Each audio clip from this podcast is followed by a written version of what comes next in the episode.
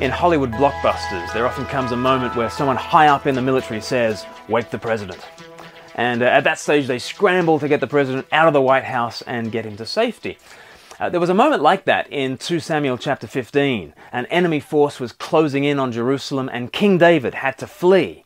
So he left the city, he crossed the Kidron Valley, he ascended the Mount of Olives, and he escaped to safety.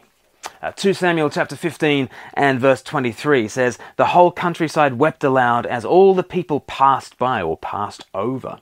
The king also crossed the Kidron Valley, and all the people moved on towards the wilderness. Uh, so here was the king, and he is the one who is after the Lord's own heart. David, this miniature portrait of Christ, but now he passes through a valley of deep shadow. The word Kidron is related to words for blackness and mourning. The Kidron Valley was a valley of deadly darkness, and for David to pass through it on the run is to endure a real walk of shame as he leaves Jerusalem and heads towards the Mount of Olives and on to exile. It seems like he might be abdicating his throne forever as he walks through the valley of the shadow of death. So some people contend that David had the Kidron Valley in mind as he wrote Psalm 23 and verse 4. Even though I walk through the darkest valley, or in the older translations, through the valley of the shadow of death, I will fear no evil. And that might be true. He might have had the Kidron Valley in mind, but of course, David's life is like a pencil drawing of Christ's life. It's sketched out in advance of what Christ would do.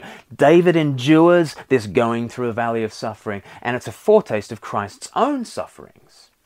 It's Jesus who really did take that great and fearful walk of shame. He entered into the darkness of death itself and actually, John chapter 18 makes a little bit of a deal of the fact that, that, that Jesus crossed the Kidron Valley the night before he died and went to the Mount of Olives in order to pray.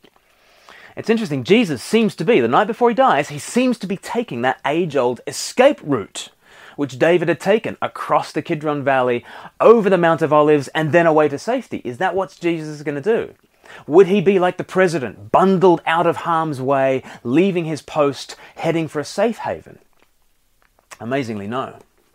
He crosses the Kidron Valley, he ascends the Mount of Olives, but there he stops. There he prays. There he accepts the cup of suffering from his Father. On the Mount of Olives, Jesus awaited arrest so that he might be brought back to Jerusalem and to truly face death's darkest valley. How astonishing to think that the one who never had to walk through the valley of the shadow of death, he willingly chose it.